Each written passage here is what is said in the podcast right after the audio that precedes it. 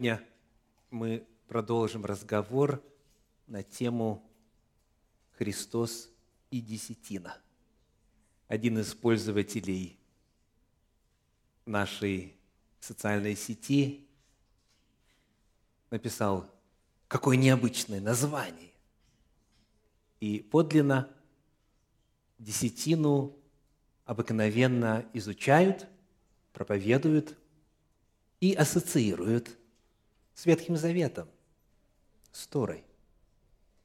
Но при исследовании оказывается, что на тему о содержании служителей, на тему «жить от благовествования» и, в частности, о долге человека перед Господом, что касается финансовых отношений с Ним, говорит не только Тора, не только пророки, но и Евангелие, в частности, сам Иисус Христос. Сегодня у нас вторая проповедь в этом цикле. Первая называлась «Жить от благовествования». Сегодняшняя называется «Сие надлежало делать». «Сие надлежало делать». Троеточие. Большинство из вас, конечно же, знает, что это цитата. Да? Как и название первой проповеди «Жить от благовествования», название второй проповеди тоже является цитатой из Священного Писания. Может быть, вы даже знаете откуда? Евангелие от Матфея, 23 глава, стих тоже 23. Легко запомнить. Матфея 23, 23. 23 глава, 23 стих. Давайте прочитаем, что Иисус Христос говорит о десятине. «Горе вам, книжники и фарисеи, лицемеры, что даете десятину смяты, аниса и тмина и оставили важнейшие в законе – суд, милость и веру. Сие надлежало делать, и того не оставлять. Если читать поверхностно, то тем, кто возвращает Господу десятину, Иисус Христос обращает какое слово – Горе вам! Горе вам, кто возвращает десятину. И вы знаете, многим этого достаточно. Я хочу быть не в горе, а в радости, не в проклятии, а в благословении. Мне десятина не нужна, потому что я живу в эпоху Нового Завета. Иисус Христос пришел, чтобы отменить закон, естественно, десятину включительно. То есть мы с вами, когда начинаем эту проповедь, конечно же, прекрасно отдаем себе отчет в том, что подавляющее большинство христиан на протяжении уже многих десятилетий и в некоторых случаях веков считают, что десятину Иисус Христос отменил. Потому горе вам, дающим десятину, этого для них достаточно. Но для нас, конечно же, недостаточно. Нам хочется изучить этот отрывочек основательно, по всем правилам. Потому давайте начнем с чего? С контекста. К чему Христос сказал эти слова? Кому Он обращается? И, соответственно, тогда будет легче понять, что эти слова значат. Итак, найдем для начала, где начинается речь Иисуса и где заканчивается. То есть вот эти его слова, «Горе вам, книжники и фарисеи, что даете десятину», они являются частью более продолжительного фрагмента учения Иисуса Христа. Итак, гляньте, пожалуйста, вместе со мной на начало 23 главы. В этом случае деление глав очень а, помогает, потому что соответствует логике развитие текста. Итак, Евангелие от Матфея, 23 глава, первые два стиха. 23 глава, первые два стиха. «Тогда Иисус начал говорить народу и ученикам своим и сказал». Итак, вот это начало речи Христа. А где конец его речи? Посмотрите, пожалуйста, на конец 23 главы, 39 стих, Матфея 23, 39. «Ибо сказываю вам, не увидите меня отныне, доколе не воскликните «Благословен гряды во имя Господне». И следующий стих, он оказался уже в 24 главе, 24 глава, 1 стих. «И вышед Иисус шел от храма. Итак, 23 глава целиком представляет собой одну речь Иисуса Христа. Это одна из его проповедей. Это цельный отрывок. Матфея 23, 1-Матфея 23, 39. Все 39 стихов являются частью связанного изложения. Дальше, следующий вопрос. Где Иисус Христос произносит эту проповедь? Каково место произнесения, в том числе и слов 23 стиха? Да, те, кто слушал внимательно, уже знают, и вышед Иисус шел от храма. То есть, закончив свою речь, он от храма удаляется. А давайте найдем начало. Где начало речи Иисуса Христа, где начало его перемещения в пространстве, которое привело его в храм. Это 21 глава Евангелия от Матфея, 23 стих. Матфея 21, 23. И когда пришел он в храм и учил, приступили к нему первосвященники и старейшины народа и сказали, «Какую властью ты это делаешь? И кто дал тебе такую власть?» Иисус Христос рано утром приходит в храм. Осталось несколько дней до его распятия. И вот там в храме он подвергается многочисленным атакам. Представители разных фракций и партий в иудаизме того времени подходят к Иисусу Христу, желая уловить Его в словах, как говорит евангелист. И вот одни подходят, такой вопрос задают, Христос отвечает. Другие подходят, и садукеи подходят, и иродиане подходят, и фарисеи подходят, и первосвященники подходят, и книжники подходят. То есть Иисус Христос вынужден защищаться. Они задают Ему каверзные вопросы, и на все вопросы Он отвечает. И в итоге, давайте посмотрим на 46 стих 22 главы, Евангелие от Матфея 22, 46 написано, «И никто не мог отвечать ему ни слова». И с того дня никто уже не смел спрашивать его. Итак, Христос приходит в храм. Он там ведет диалоги, дискуссии, дебаты со своими оппонентами. И друг за другом каждый из них терпит поражение.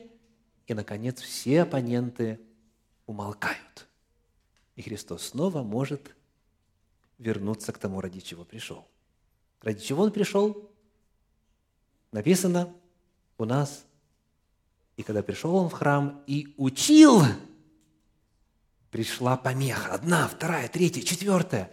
И когда на все вопросы Он дал ответ, библейский, обоснованный, тогда никто не мог больше Ему противоречить, и 23 глава, 1 стих.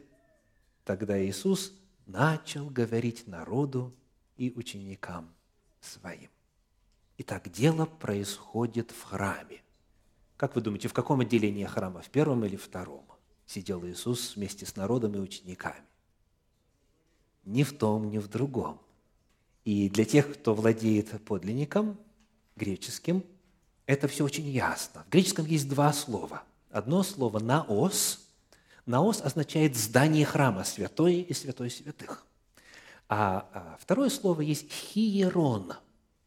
И оно описывает весь храмовый комплекс. Вот притвор Соломонов, и дворы, и язычников, и женские, и двор израильтян, мужчин, и внутренний двор. Весь храмовый комплекс, вся храмовая гора обозначается термином хиерон. И вот это слово используется здесь в подлиннике. То есть Иисус Христос сидел на горе.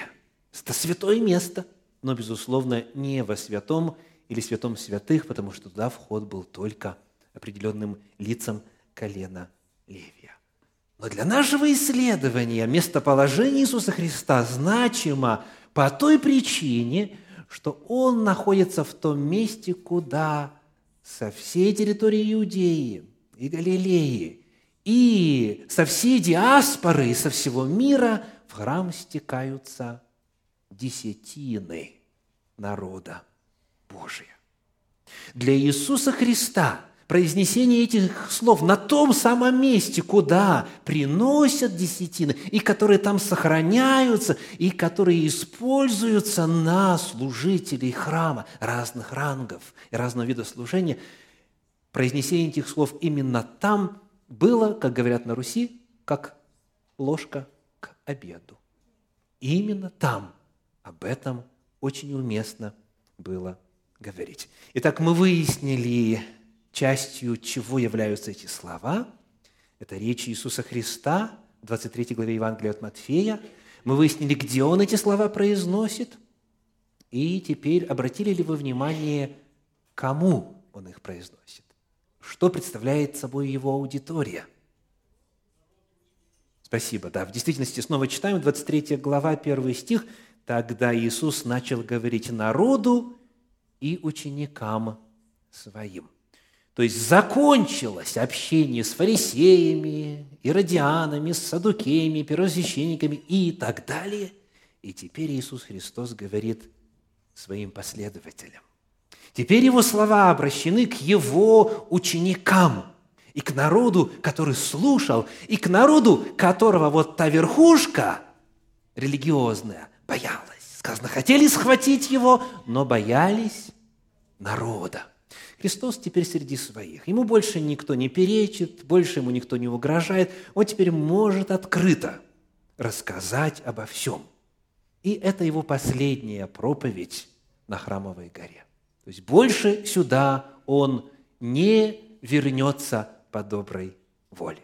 Это его последние слова. 24 глава Евангелия от Матфея – это пророчество о последних событиях. Дальше 25 глава притчи о конце, и в 26 уже вечеря.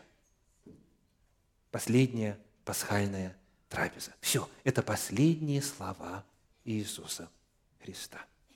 И вот, в частности, Он говорит народу и ученикам своим.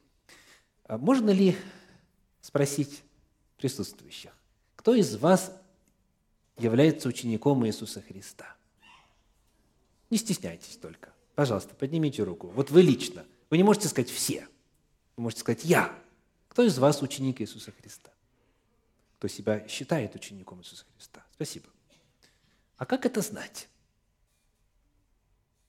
Как это знать? Какое определение ученику Иисуса Христа дает сам Иисус Христос? Вот вспомним из 28 главы Евангелия от Матфея стихи 19 и 20. Евангелие от Матфея, 28 глава, стихи 19 и 20. «Итак, идите, научите все народы, крестя их во имя Отца и Сына и Святого Духа, уча их соблюдать все, что я повелел вам». Стих у нас будет на экране? «И сия с вами во все дни до скончания века. Аминь». Спасибо. То есть, идите, научите все народы. Вы знаете, как в оригинале эта фраза звучит? Спасибо. Сделайте учениками, моими учениками, говорит Христос, все народы. В действительности, вот перевод российского библейского общества, «Итак, ступайте и сделайте все народы моими учениками». Вот задача. Первый вопрос. Чем ученики Иисуса Христа будут отличаться? Каковы их признаки? 20 стих. Как сделать народы учениками Иисуса Христа? Смотрите на 20 стих. Мы снова не видим. О, сейчас видим. Аллилуйя. «Уча их соблюдать все, что я повелел вам». Итак, кто ученик Иисуса Христа? Тот, который соблюдает, давайте слово «все» большими буквами напишем. В, С, Йо. Все! Большими буквами, правда? Который соблюдает все, что Иисус повелел кому? Ученикам. Итак, то, чему Иисус Христос учил своих учеников за годы своего служения, ученики должны передать другим, а те должны передать другим. И мы с вами, в свою очередь, получили эту весть от апостолов, от учеников. И истинный ученик – это тот, который принимает все и который делает все то, что Иисус Христос повелел делать своим ученикам. Пока все логично? Есть у нас согласие? Но некоторые из вас насторожились. Некоторые насторожились. Дорогие, бояться Слова Божье не надо. Не надо. Это напрасно. Потому что Господь, во-первых, никогда ничего не требует ненужного, неразумного, а во-вторых, никогда не требует невозможного. Все, что Он нам дает, все, что Он в Своем Слове открыл, нам во благо. О, если бы сердце у них было таково, чтобы соблюдать заповеди мои. То помните, что дальше? Второзаконие 5 глава с 29 стиха. «Дабы хорошо было им и сынам их вовек». Все Божьи заповеди, все Божьи законы исключительно во благо. Потому ответ на вопрос, какова аудитория Иисуса Христа, чрезвычайно важен – он сейчас не разговаривает уже с фарисеями и что-то им в пику. Нет, он говорит теперь со своими последователями. В частности, он говорит своим ученикам. И вот излагает очень важное учение, в том числе и о десятине. То есть то, что Иисус Христос сказал о десятине ученикам своим, оно имеет к нам непосредственное отношение, потому что ученик по определению – это тот, который исполняет все, что Иисус Христос сказал исполнять своим апостолам и ученикам. Итак, теперь следующий вопрос. Мы продолжаем работать с контекстом. Скажите, какова главная тема 23 главы Евангелия от Матфея? Какова главная тема всей этой речи Иисуса Христа, всей этой проповеди. Да, благодарю за ответы. Вот как это заявлено в первых предложениях 23 главы. Тогда Иисус, первый стих читаю, начал говорить народу и ученикам своим и сказал, «На Моисеевом седалище сели книжники и фарисеи – Итак, все, что они велят вам соблюдать, соблюдайте и делайте. Я пока сделаю паузу.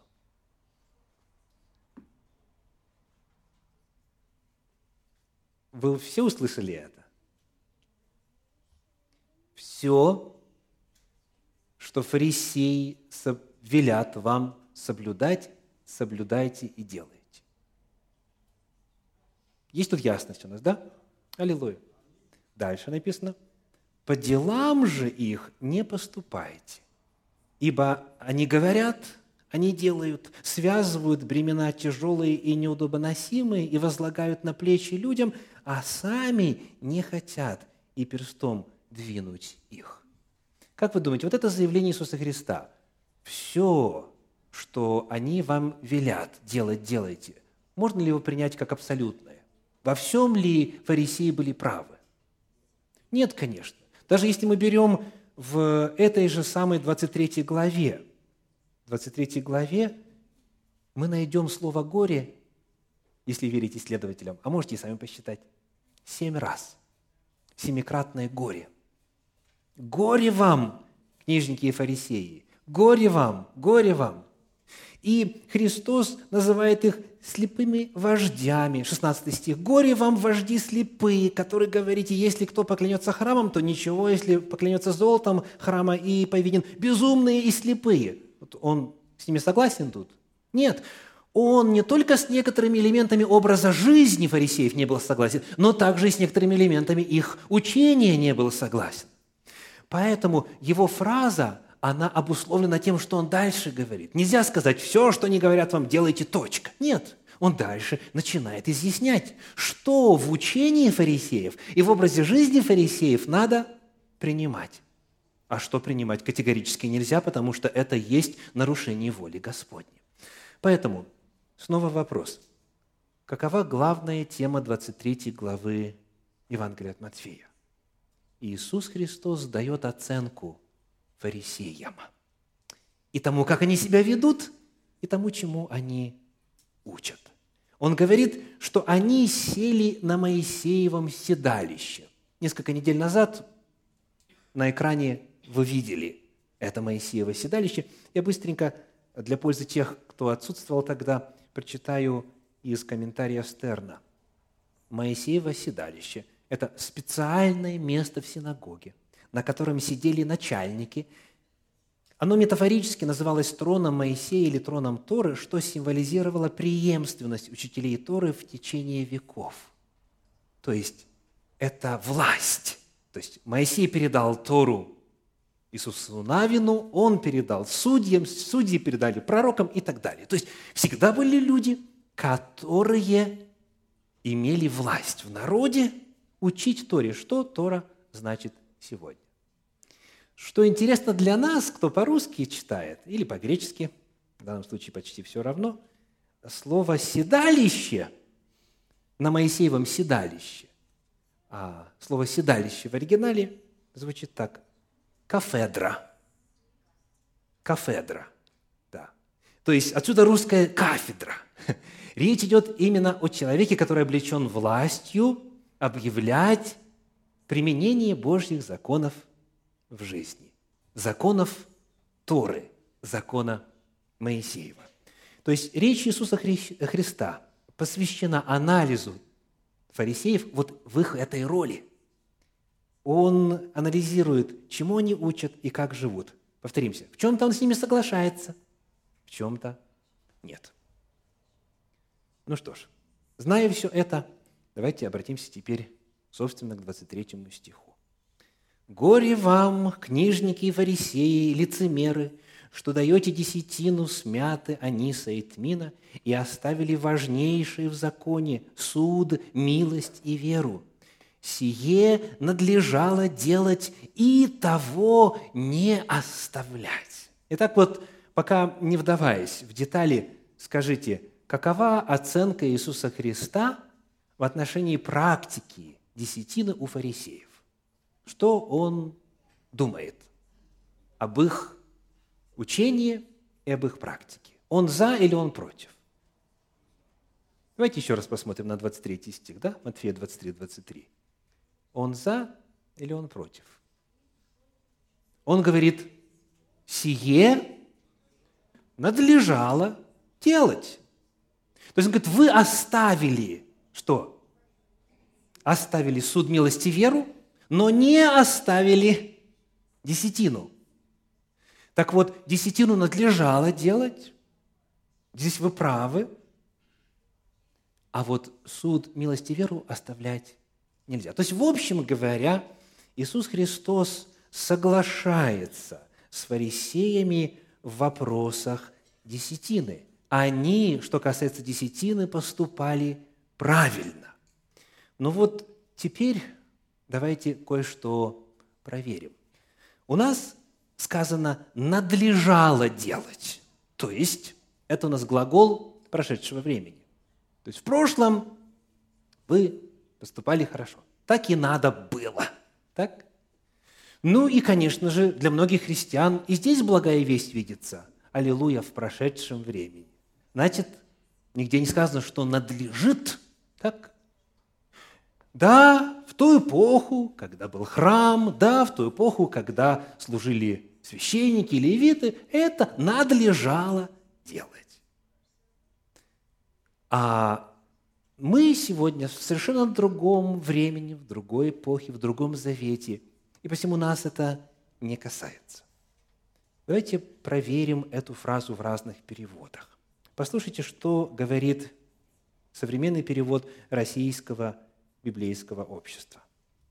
А делать надо в настоящее время.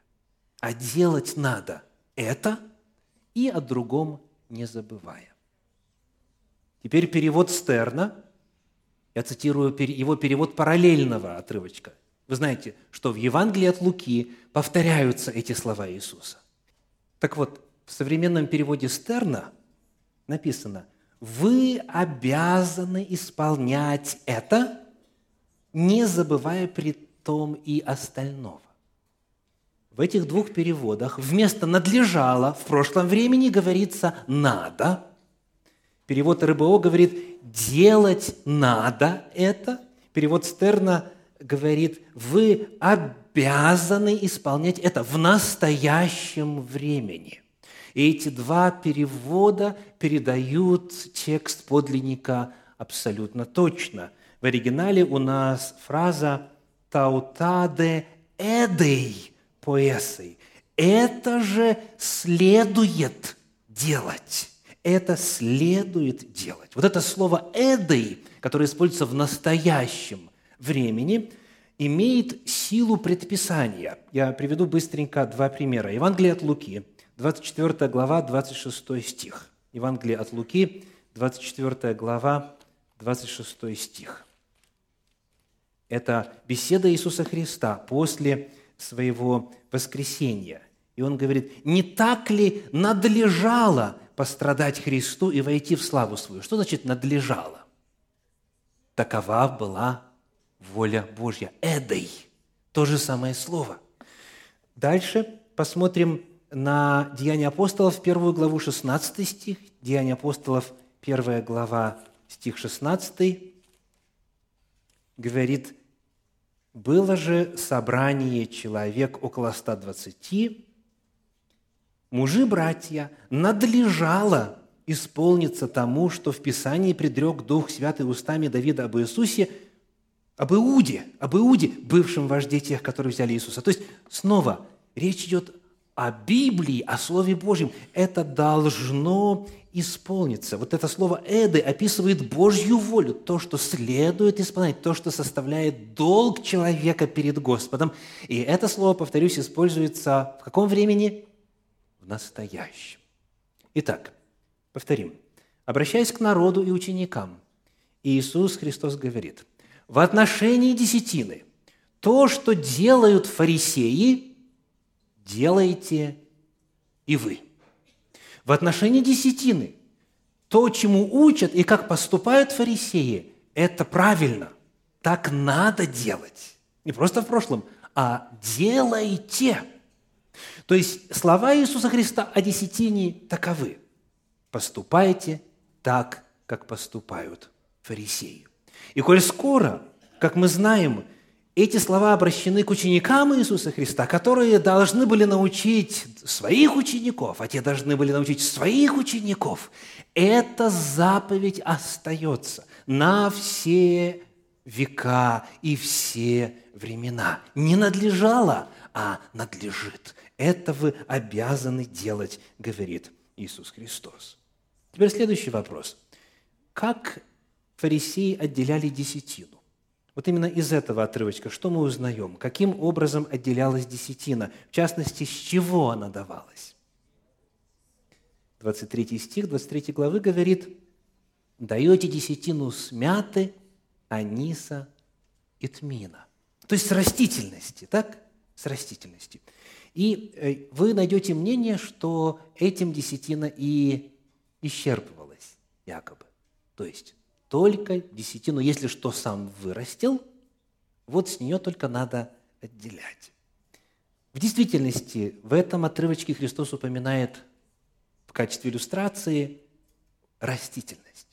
А помните ли вы, есть ли что-то еще в учении Иисуса Христа о том, как фарисеи отделяли десятину, с чего они ее давали?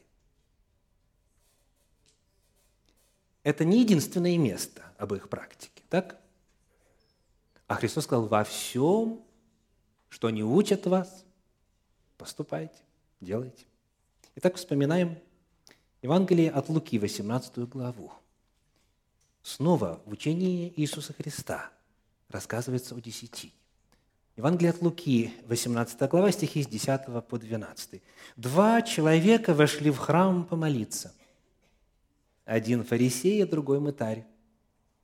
Фарисей, став, молился сам себе так. «Боже, благодарю Тебя, что я не таков, как прочие люди, грабители, обидчики, прелюбодеи или как этот мытарь. Пощусь два раза в неделю, даю десятую часть из всего, что приобретаю».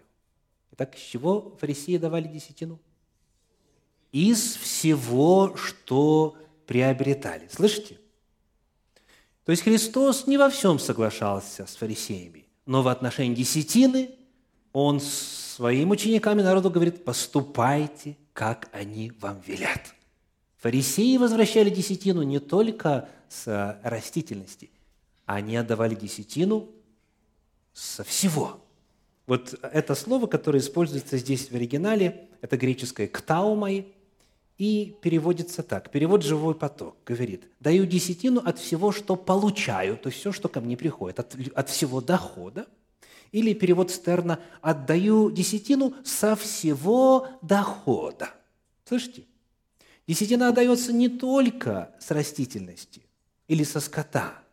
Десятина в учении фарисеев отдается со всего дохода. Почему Иисус Христос считал, что они в этом отношении правы? Ответ, потому что так написано в Торе. Давайте вспомним.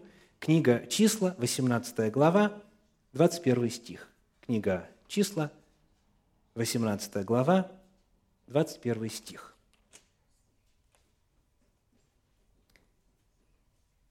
А сынам Левия, вот я дал в удел десятину, что дальше? Из всего, что у Израиля. Слышите? Из всего, что у Израиля. За службу их, за то, что они отправляют службы в скинии собрания. Вот эта фраза «из всего», она встречается в Торе применительно к десятине не один раз. К другим отрывочкам мы еще вернемся. Но вот сейчас интересно было бы посмотреть, как это исполнялось в перспективе истории. Повторим. Заповедь Торы говорит, десятина дается откуда? Из всего.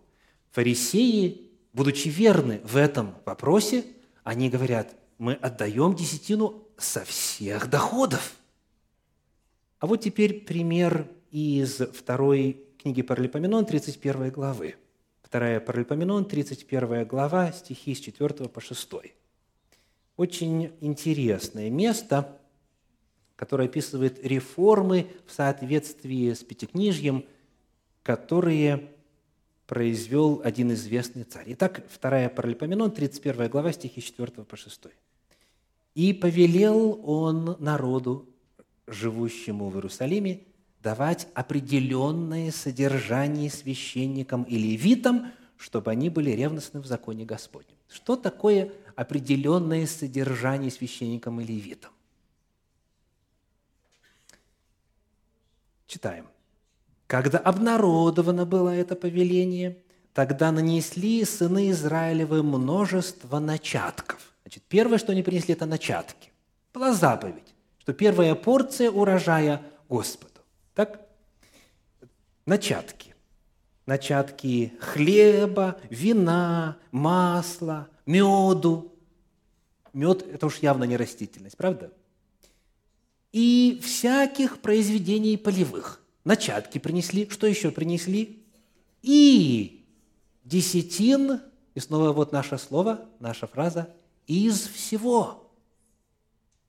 И десятин из всего нанесли множество. Шестой стих. Израильтяне и иудеи, живущие по городам иудейским, также представили десятины из крупного и мелкого скота.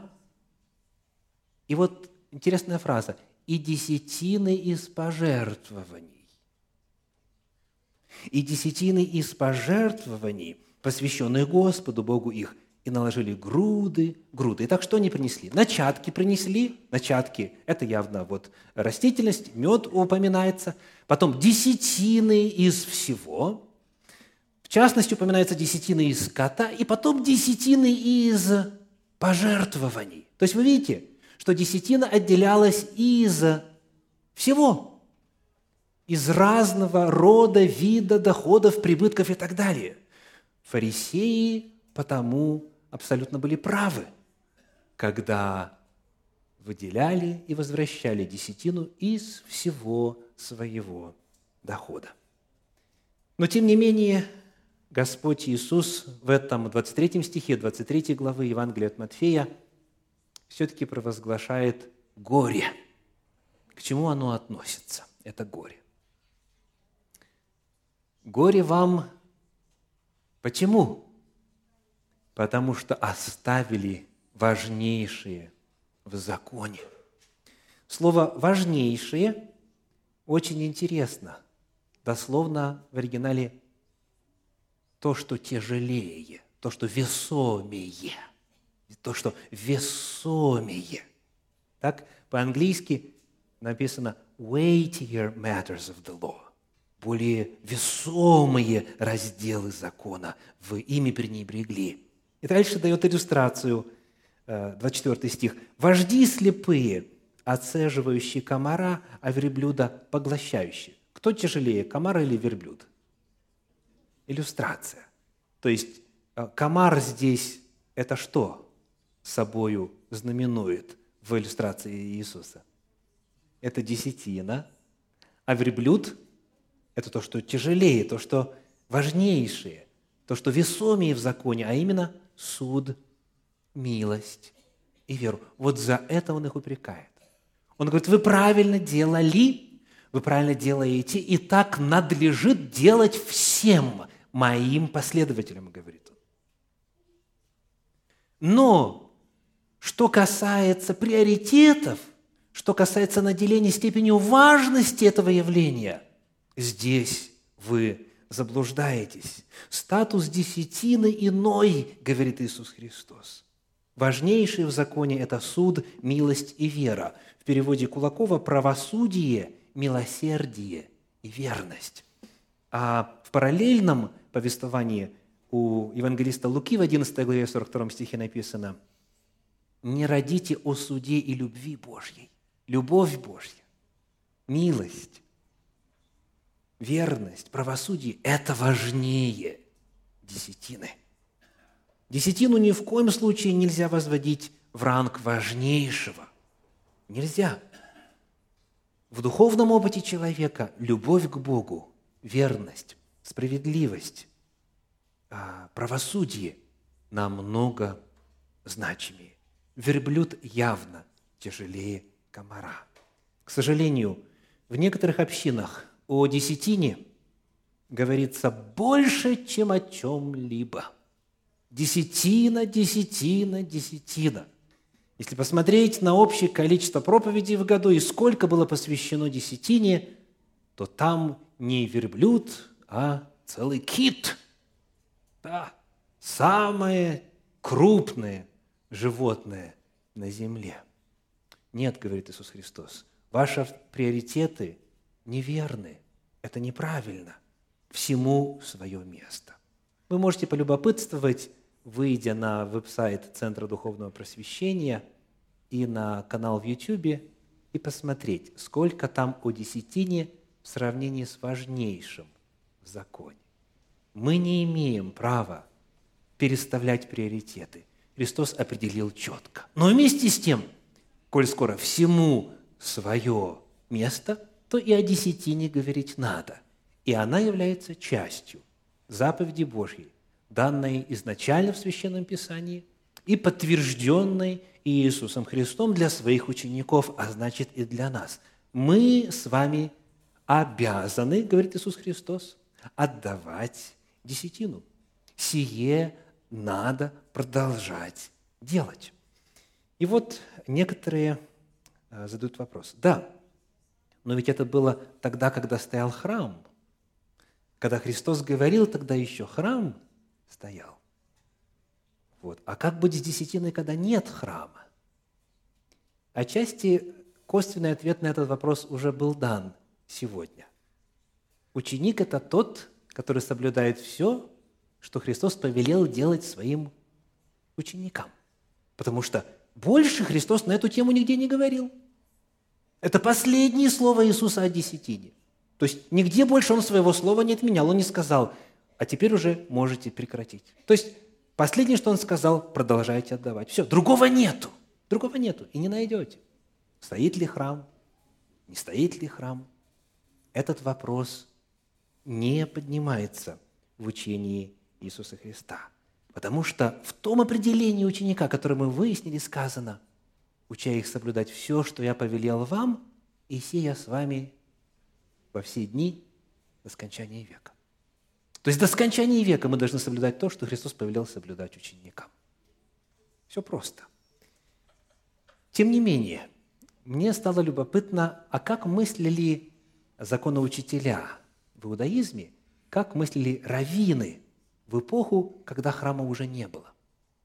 И, как говорится, на наше счастье есть документ, который называется Мишна. Он был создан в конце второго века нашей эры, в самом начале третьего.